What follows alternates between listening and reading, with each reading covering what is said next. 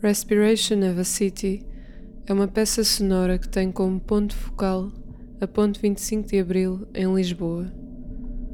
A ponte é abordada tanto enquanto objeto acústico quanto como passagem de e para a cidade, cuja intensidade se altera de forma dinâmica durante o dia. Ao longo do tempo, as qualidades da ponte têm-se alterado devido à sua proximidade com o mar. Ela existe num constante estado de erosão pode ser vista como um monumento estático que, apesar de se desintegrar gradualmente, gera movimento. Uma estrutura não é apenas uma identidade física, ela também gera cultura, erudita e popular. Hi everyone, welcome to my channel. I'm your host Brinda and I hope you have an amazing day. Today I will show you in this video crossing the Ponte 25 de Abril Bridge in Lisbon, Portugal. The Ponte 25 de Abril Bridge is a suspension bridge connecting the city of Lisbon. Because it is a suspension bridge and has similar coloring, it is often compared to the Golden Gate Bridge in San Francisco, USA. It is the longest suspension bridge in Europe and 22nd largest suspension bridge in the world. Total length of 2.277 kilometers. Width is 30 meters and height is 190 meters. I hope you like my video. If you like my video, please give thumbs up and subscribe my channel so you will don't miss any upcoming videos. Please share, share, share my videos, my channel with your friends and relatives. I really appreciate it. Enjoy. See you next time. Till then, bye bye.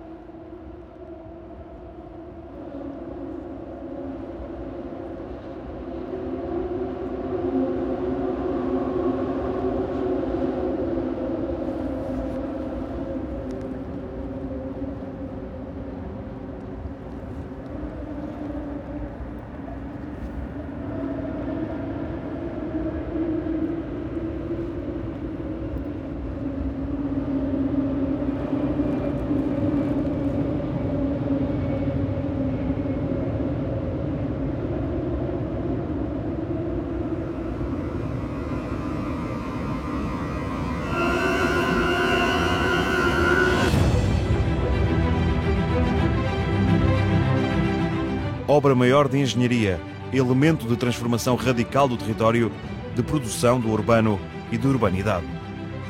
Muito mais do que a união de duas margens, muito mais do que a paisagem que a vista abarca, é lugar de observação dos tempos e dos modos. A ponte 25 de Abril, com mais de 2 km de extensão e um vão central de cerca de 1 km, é obra.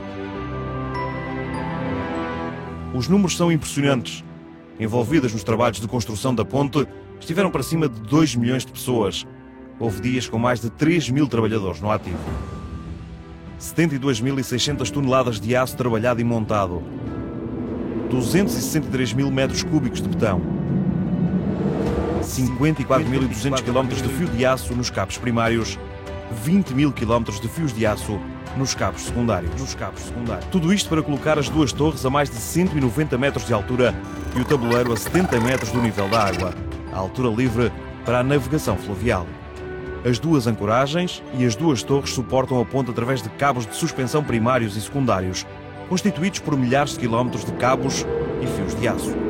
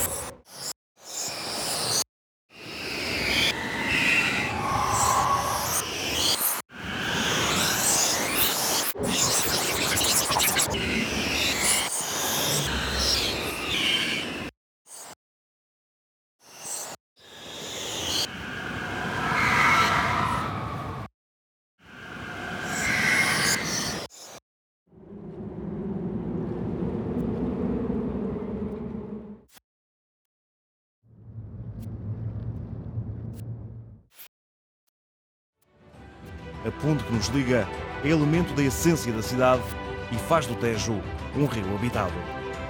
Ponte 25 de Abril, desde 1966, a ligar destinos.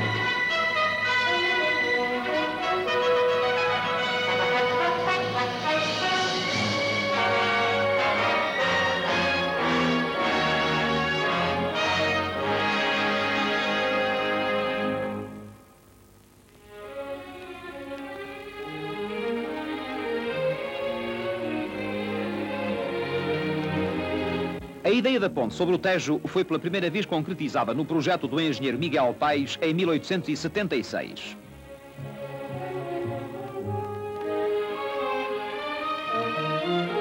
Quem, desde então, procure tópicos da evolução da ideia da ponte, pode aquilatar as variantes, os projetos, as indecisões, os cálculos e os locais propostos para essa obra, que teria de ser sempre suntuosa e monumental. Os próprios cronistas de Lisboa e com eles Fialho escreveram com entusiasmo e esperança sobre o que ainda não passava de sonho. O estudo definitivo do problema foi iniciado em 1953 e levou à decisão de construir uma ponte suspensa para o tráfego de veículos automóveis e que fica a ser a maior da Europa. Mais tarde, serão acrescentados os elementos de reforço necessários para permitir também a passagem de comboios.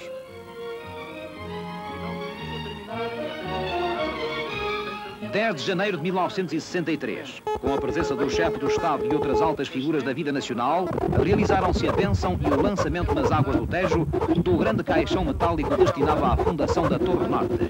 E apenas as palavras necessárias. O representante do construtor, o diretor do gabinete da ponte e o ministro das Obras Públicas resumem as linhas mestras que justificam e vão orientar os trabalhos termos técnicos, mas sobretudo palavras de fé, que a bênção traduziu no gesto e na oração do Cardeal Patriarca de Lisboa, a mão de Deus guiando a mão dos homens.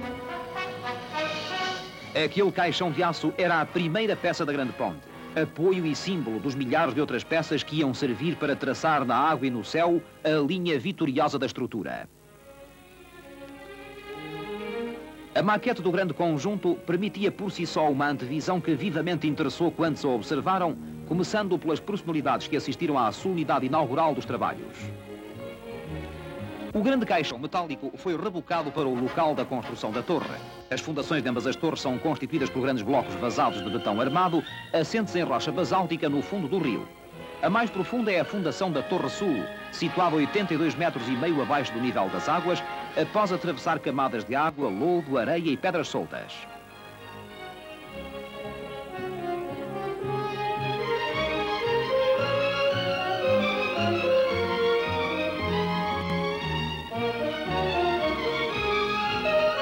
São os caixões metálicos que constituem a cofragem desses blocos e permitiram construí-los e afundá-los gradualmente até se atingir a camada rochosa. O betão era lançado dentro do caixão e esse aumento de peso produzia a descida do conjunto, que foi interrompida quando o bordo superior se encontrava um pouco acima do nível das águas.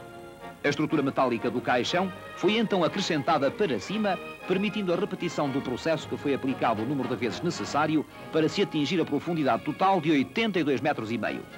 Todas estas operações se fizeram sem descida de homens ao fundo do rio, o que quer dizer que sempre a segurança de vidas humanas esteve em primeiro lugar. Ao mesmo tempo, estava a ser construída na margem norte outra grande fundação, a fundação do maciço de 50 mil metros cúbicos, que serviria para garantir naquela margem a fixação dos cabos principais. No meio do rio ia começar a construção das torres principais da ponte suspensa. A parte superior da respectiva fundação ficou formada por uma espessa laje de betão armado, na qual se ancoraram os grandes parafusos de fixação da torre às fundações. A face superior destas foi cuidadosamente desbastada e alisada para que o assentamento das chapas de apoio da torre se fizesse com absoluta exatidão.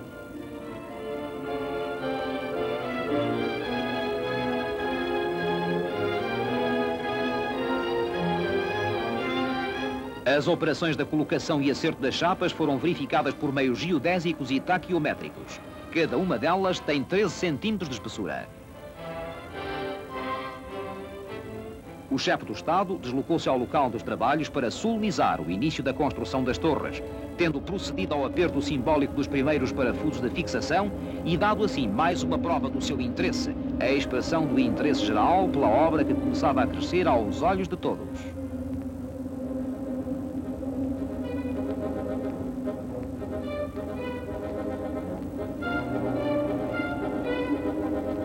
A montagem das torres metálicas foi feita por secções com 10 metros de altura e 50 toneladas de peso. As primeiras secções foram içadas por uma grua flutuante e as restantes por uma grua que subia ao longo das peças já montadas. A ligação das secções umas às outras era feita por meio de parafusos de alta resistência. A construção da Torre Norte levou menos de quatro meses. Entretanto, prosseguia nas margens a construção dos grandes maciços de ancoragem dos cabos principais. Na margem norte tinha terminado a fundação e a parte superior do grande maciço de 125 mil toneladas começava a crescer acima do solo. No seu interior foram instaladas as barras metálicas, onde mais tarde iriam fixar-se os cabos, e que se destinam a interessar todo o maciço no esforço que estes lhe transmitem. A ancoragem da margem sul também trabalha por gravidade, mas não se eleva acima do solo. Devido à maior altura dessa margem, o maciço está dentro do terreno. Para alojar esta grande peça estrutural, cujo peso é de 100 mil toneladas, foi necessário movimentar 200 mil metros cúbicos de terras. A parte superior deste maciço da margem sul inclui uma passagem que transitoriamente está obturada e se destina à futura instalação da linha férrea. As duas ancoragens podem considerar-se como o elemento que segura a ponte suspensa, pois nelas vêm fixar-se os cabos que suportam o tabuleiro.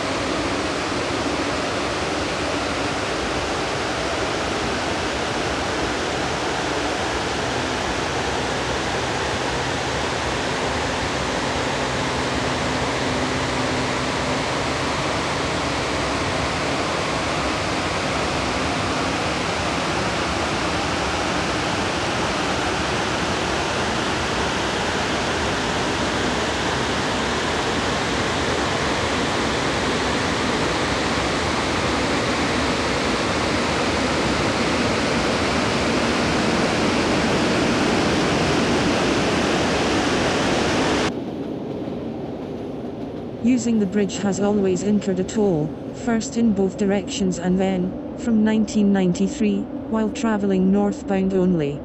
The toll plaza situated on the south bank of the Tagus River. The tolls have become a source of political dispute in recent, when years.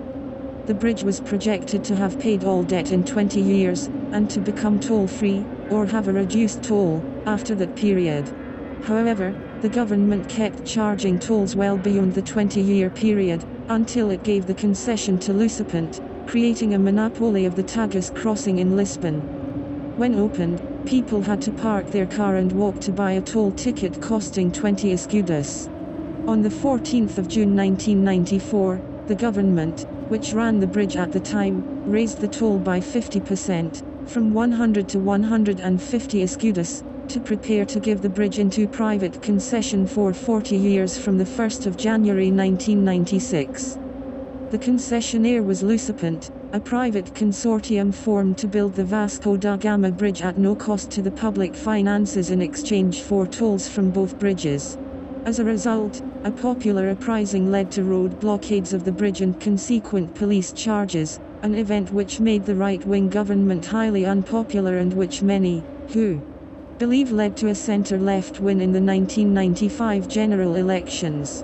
The toll is set at €1.85 for passenger cars, as of March 2020, northbound, into Lisbon. There is no toll southbound, and until 2010, no tolls were collected during the month of August.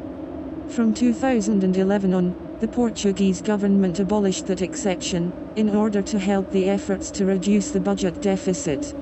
Assuming that no legal changes happen, the concession will end on the 24th of March 2030, after which the bridge will again be state managed.